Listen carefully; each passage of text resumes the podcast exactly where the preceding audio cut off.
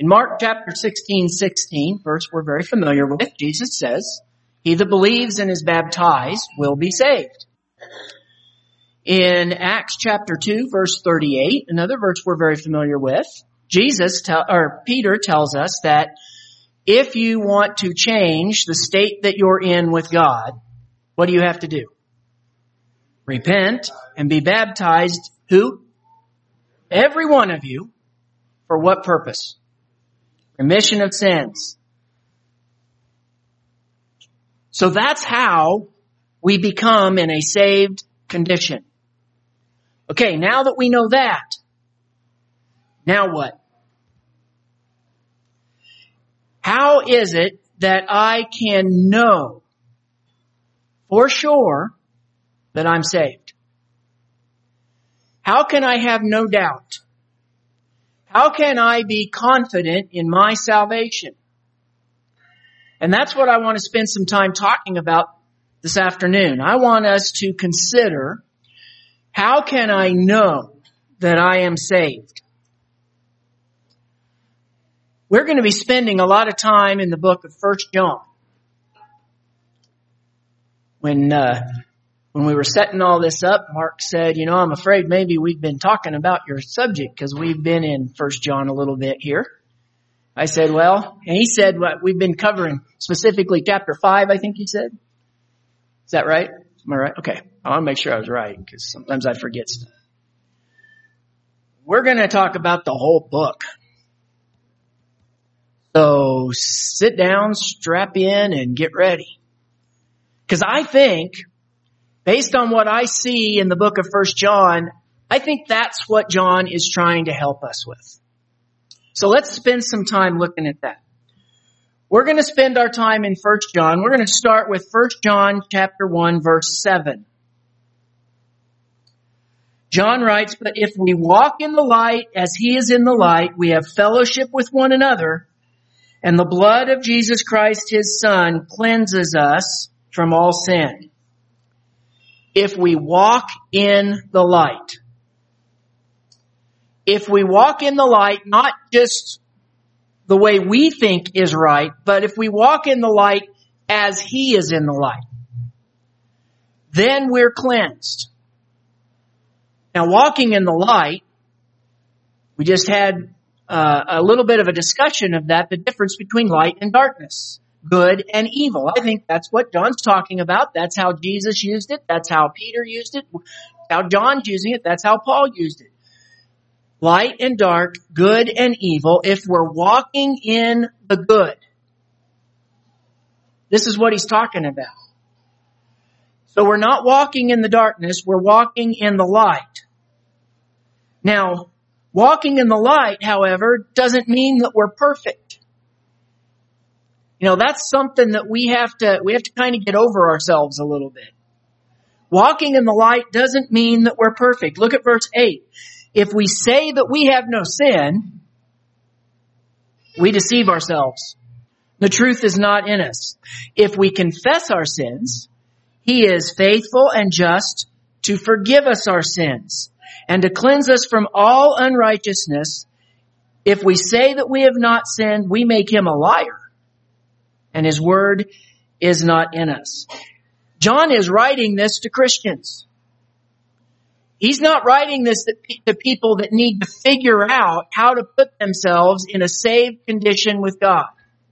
He's talking to individuals that are already in a saved condition with God and he's saying if you say you have no sin, you're a liar. If I say I have no sin, I'm a liar. Well, how can I sin and yet be walking in the light? That doesn't make any sense.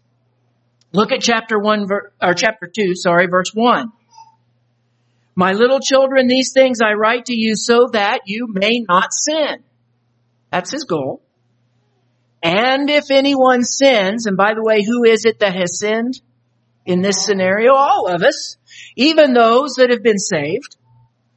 If anyone sins, we have an advocate with the Father, Jesus Christ the righteous, and he himself is the propitiation for our sins and not for ours only, but for the whole world. He is the payment. He is, uh, he is the option that we have that we can take. The propitiation. Because I can be in a saved condition and then I can sin, that's why Jesus went to the cross. He also went to the cross because if I'm not in a saved condition, that's the only way I can get into a saved condition. Through baptism into His name and contact with the cleansing blood of Christ. But once I've done that, Jesus continues to be my advocate. And God will continue to forgive my sin. But I have to attempt, I have to make every effort to walk in the light. Because if I'm not walking in the light, that means I've stepped out into the darkness. And Jesus, through forgiveness and His advocacy on my behalf, that is what allows me to come back into the light and continue my path. To continue walking in the light.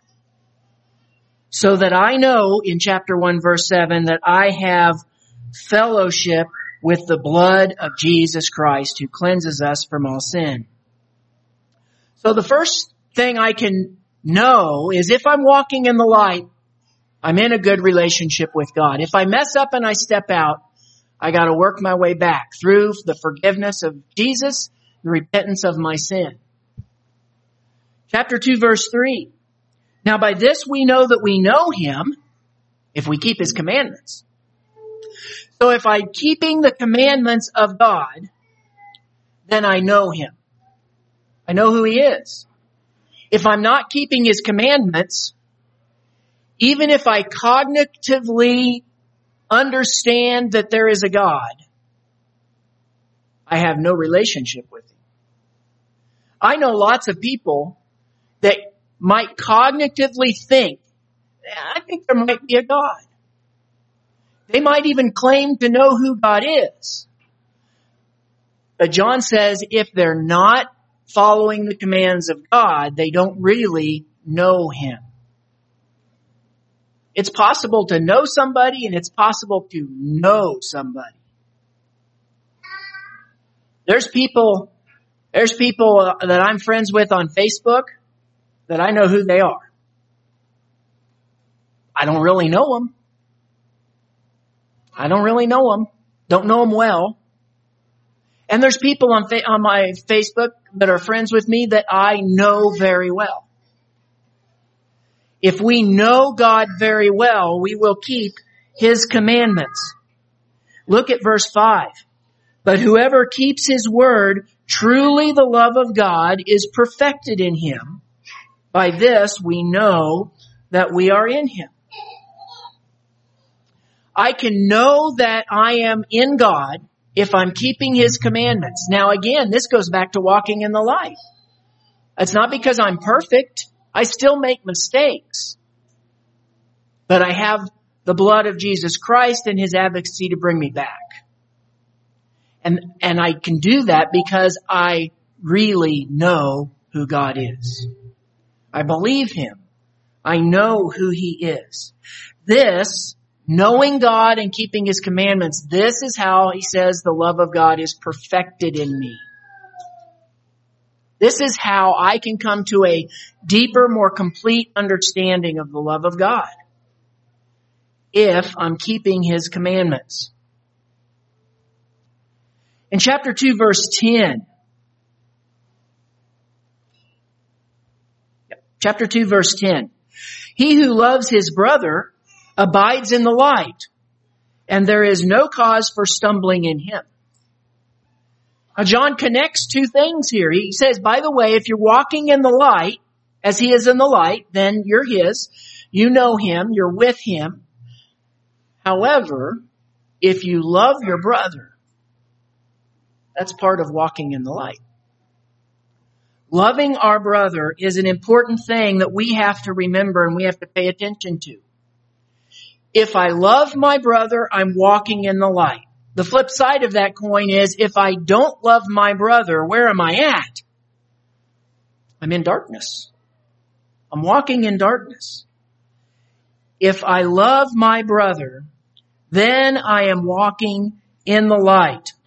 In verse 11, but he who hates his brother is in darkness and walks in darkness and does not know where he's going because the darkness has blinded his eyes. See, somebody that's walking in darkness has no idea what's going to happen next. They don't, can't see where they're going. They can't see the end of the path. They can't tell when they've stepped off the path. They can't see when there's something in their road and they're going to trip and fall. They can't see any of that. Somebody who's walking in the light can see all those things. They can see when they've stepped off the path. They realize, just like John was talking about, they realize the darkness because they know what the light is. They can see the pothole or the hurdle that Satan has thrown in the way because they're looking at the light. They can see it and avoid it. Sometimes we just don't see it and we fall. We're not paying attention. We're not walking circumspectly as we're told to do, looking around. And as a result of that, we fall. But if we're in the light, we know we've fallen and we can see how to get back up and which way to go now. That's part of Jesus' blood and his advocacy. I have to love my brother. Loving my brother is one of the ways, one of the markers that I can know if I am with God, if I'm walking in the light. Verse 16. I'm sorry. Verse 15. I jumped ahead. Do not love the world or the things in the world. If anyone loves the world, the love of the Father is not in him. If we love the world, then the love of the Father is not in us. Now this is one we have to pay attention to. Because there are things in this world I love. I love my wife. I love my family. I love good food. I love rest when I need it. I love my Chiefs. I love my Wildcats. There's things in this world I love. He's not saying I can't enjoy things that are in this world. He's not saying that I can't take pleasure in created things or provided things that He has given to me. What He is saying is I cannot love them more than God. I can't love my Chiefs or my Wildcats more than God. God has to take precedence. I can't love the sunset more than I love God. I can't love my rest time more than I love God. I can't love my wife or my children more than I love God. Because if I do that, then the love of the Father is not in me. And the love of God is perfected in me when I do what? when I keep his commandments. That what he, that's what he just said a little bit ago. When I keep his commandments. Why is it, why is it that he warns us so sternly about putting too much trust or faith or confidence in the things of this world? Why does he not want us to love the world as much or more than we love him? Well, that starts in verse 16. For all that is in the world, the lust of the flesh, the lust of the eyes, and the pride of life is not of the Father, but is of the world. And the world is passing away. There's the key. And the lust of it. But he who does the will of God abides forever. See, the things that I might love in this world, they're gonna all go away. My Chiefs aren't always gonna be good. I'll enjoy it while I can. Because someday they're going to go away. They're going to fall apart just like the rest of this world. The sunset is going to go away. I love my wife and my children, but one of these days, God says there's no marriage in heaven. I'm not going to be Jill's husband in heaven. If I get too attached to the things here on earth, then the love of the Father isn't in me because I'm loving things that are going to pass away, that are going to end. And when we love something that ends, it brings disappointment, brings heartbreak. Now that doesn't mean that I'm not sad when the things that I love in this world are gone. If we lose a loved one, or we lose a friend, or something that we treasure is stolen or lost or destroyed somehow. Doesn't mean that I'm not sad, but I, I don't put so much confidence in that thing that my love of God wavers. Because we should know that everything that's here on this earth at some point is going to pass away. It's going to end. But the love of God, he who does the will of God is going to abide forever because God is eternal. God goes on forever. I'm going to talk tomorrow about body, soul, and spirit, and we're going to talk about what goes on forever. One of the things that goes on forever that, that can be a part of us is this love of God. That can continue but the world will pass away. Chapter 2 verse 28. And now little children abide in him, and when it appears we may have, and when he appears, sorry, we may have confidence and not be ashamed before him at his coming. If you know that he is righteous, you know that everyone who practices righteousness is born of him. Everyone who practices righteousness. Righteousness is living right. It's doing the right thing, making the right decisions, following the will of God. That is righteousness. Righteousness is, is choosing to obey His commandments and righteousness is walking in the light.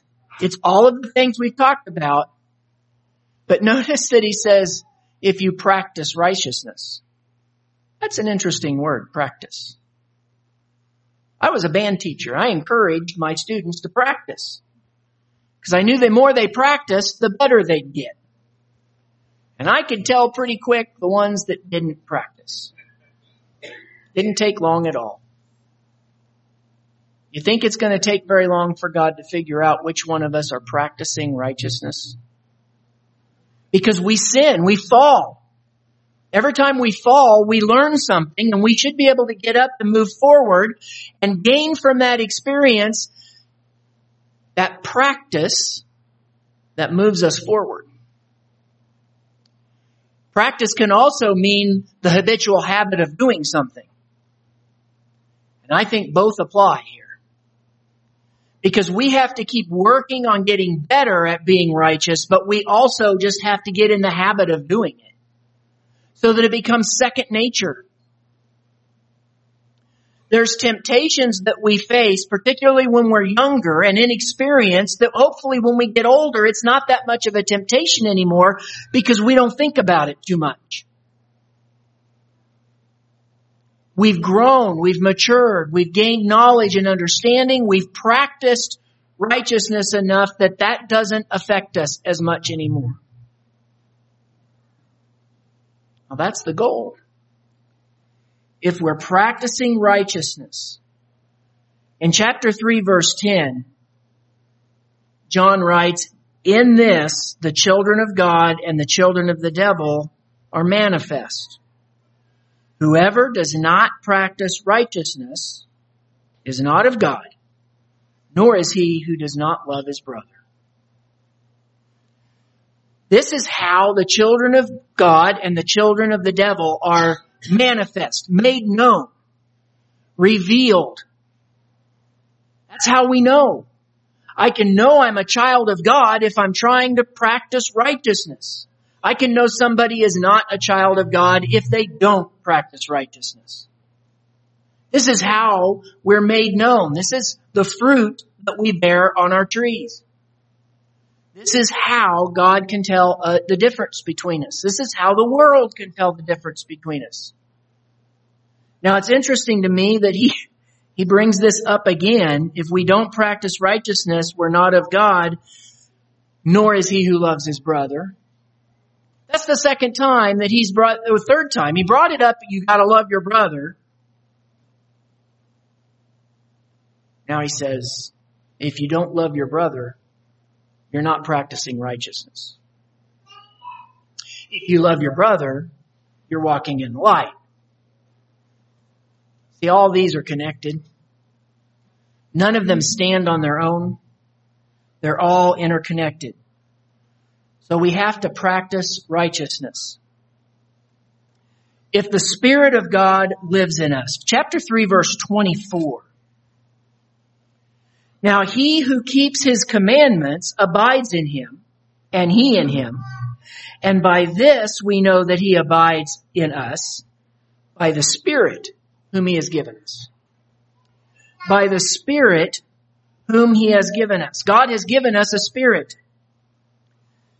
We referenced Acts chapter 2 verse 38. Peter tells us that when we're baptized, we receive the gift of the Spirit.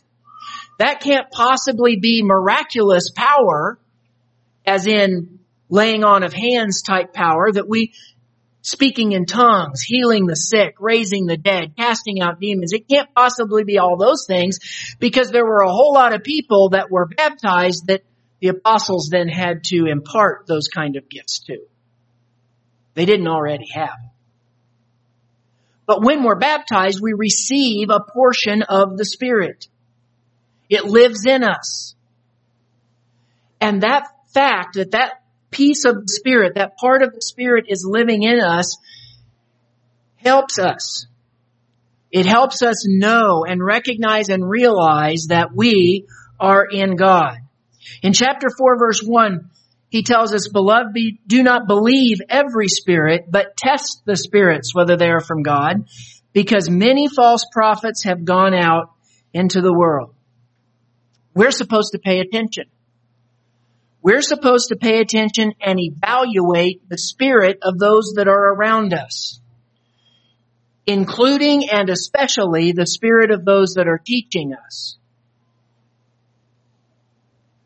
There are false teachers out there.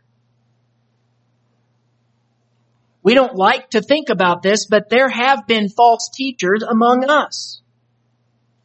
And we have to recognize that. We have to test the spirits. We have to make sure that the spirit that is teaching us, the spirits that are around us within the brotherhood, that those are godly spirits, that those are the spirit of God working. In chapter 4 verse 9, in this, the love of God was manifested toward us. There's that word again, made known or made revealed to us that God sent his only begotten son into the world that we might live through him. Jesus was God made visible. Jesus was God manifested to the world. So there was a, a physical part that they could, that we could see of God.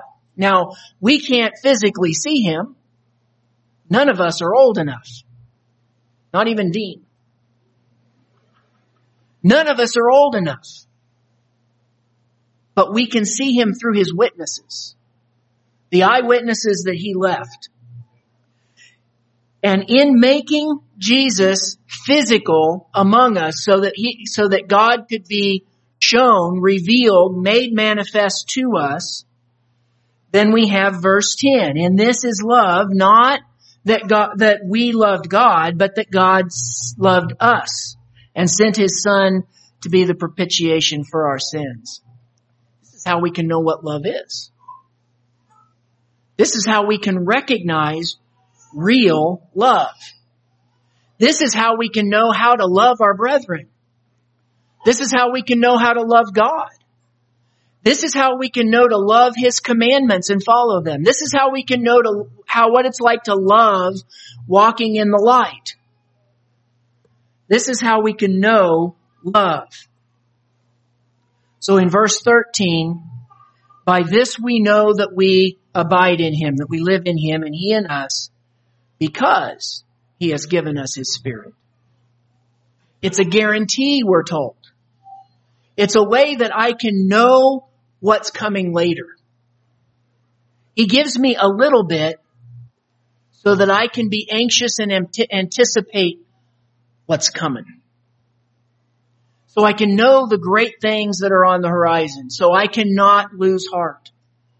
So that I can know what's around the corner.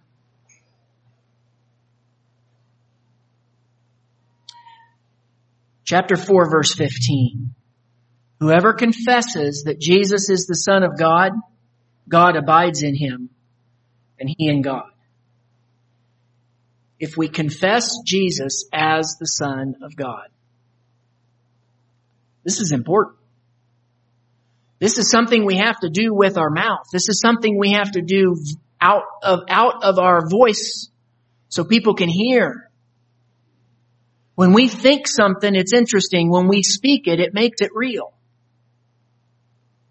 It's not enough to just know it in our head. We're supposed to confess it.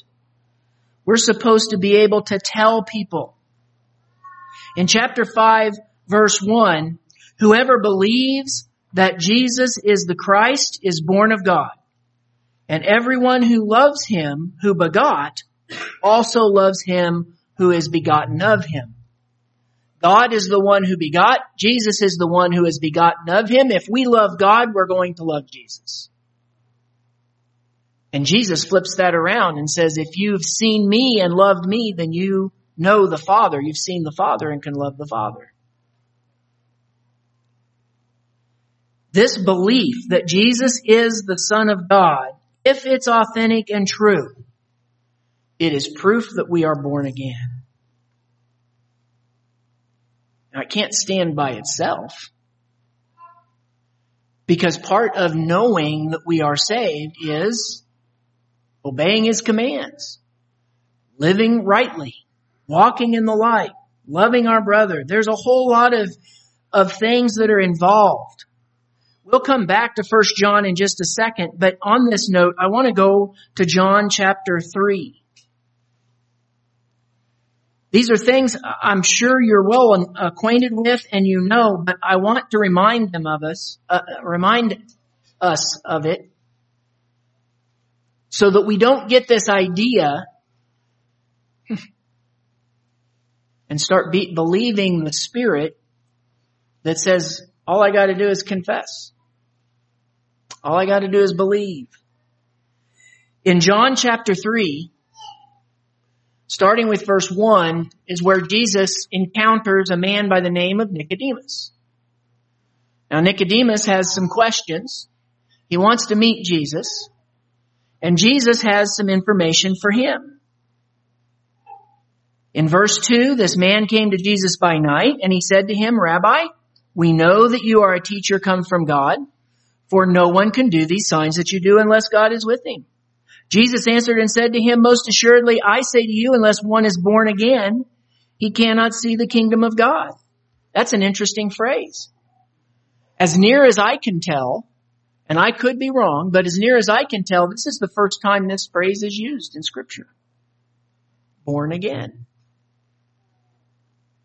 I doubt Nicodemus had ever heard this phrase. I doubt he'd ever put those two words together and thought about it one little bit. So when he did, he started trying to figure out where that fit into the existence of, of knowledge that he had. And he came up with an idea.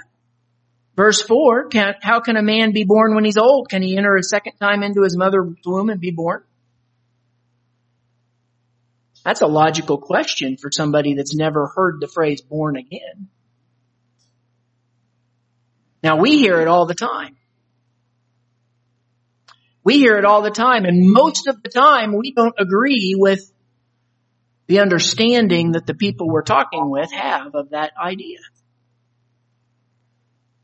So look what, and, and so it's, here's Nicodemus not understanding as well. So verse 5, Jesus says, Most assuredly I say to you, unless one is born of water and born of the Spirit, he cannot enter the kingdom of God.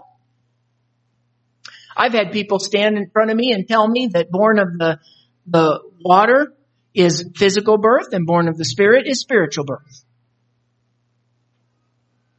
Well, that could be a logical understanding of what Jesus is talking about.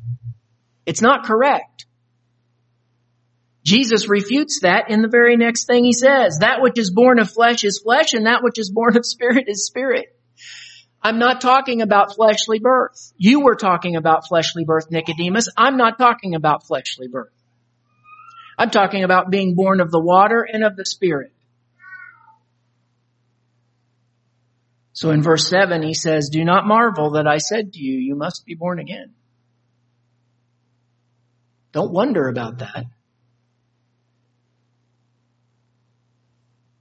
So in 1 Peter chapter 3,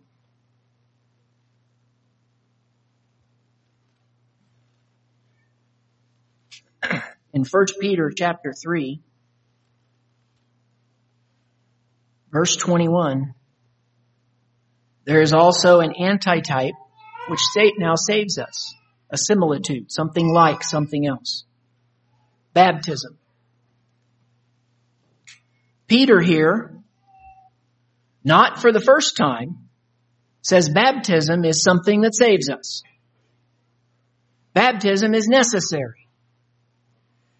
But he points out not the removal of the filth of the flesh, but the answer of a good conscience toward God through the resurrection of Jesus Christ. It's like Peter knew or understood that people would misunderstand what he was saying. You must be baptized, but I'm not talking about I'm not talking about a bath. I'm not talking about a shower. I'm talking about a good conscience. A baptism that causes a spiritual reaction. The results are not something we can see, but we can observe the effect. That was something that Jesus talked with Nicodemus about as well. So, can I know that I am saved? Well, it starts with repenting, confessing, and being baptized. Repenting of your sins and begging God for forgiveness of those sins. Then I have to pay attention. I have to make sure I'm walking in the light. I have to keep His commandments. I have to love my brother. I have to not love the world more than I love God. I have to practice righteousness. I have to have the Spirit of God living inside me and I have to confess Jesus Christ as the Son of God. There's no option there. I have to do those things. And if I do those things, John wants us to be confident in our salvation. He doesn't want us to doubt. 1 John 5 verse 13. These things I have written to you who believe in the name of the Son of God, that you may know that you have eternal life, and that you may continue to believe in the name of the Son of God. John wants us to have confidence, not arrogance, confidence. He wants us to be sure he wants us to be sure so that we don't doubt, but he also gives us these concepts so that we can know. If I find myself walking outside the light, then I know that I'm not in a right position, position with God and I've got to fix that. I've got to get back in the light. If I'm not loving my brother, then I've got to do something about that so that I do have the love of God that's in me. I can I can measure myself by these things. And then I can know for certain. If you are unsure whether you are in the truth with God, you're in a right relationship, that you have salvation. If you're unsure of that, the first thing to ask yourself is, have I repented of my sins? Have I been baptized into his name? Have I confessed the name of Jesus? If you haven't done those things, that's where you start. And if you haven't done those things in a minute, we're going to give you an opportunity to do that if you should so, should so choose tonight. If you have already done those things, and you have found yourself walking outside of what God has prescribed, we're also giving you an opportunity. If it's something you need to be, bring before the group, then please do. Not everything has to be brought before the group. So if it's not something that you feel needs to be brought before the group, then this is your chance to also to repent of those things. To pray to God for forgiveness. And to allow the advocate Jesus to propitiate on your behalf. If today is the day of your salvation, please don't walk away from here this afternoon unsure. Instead, know that you are God's. Know that you have eternal life. Won't you come forward as we stand and as we sing?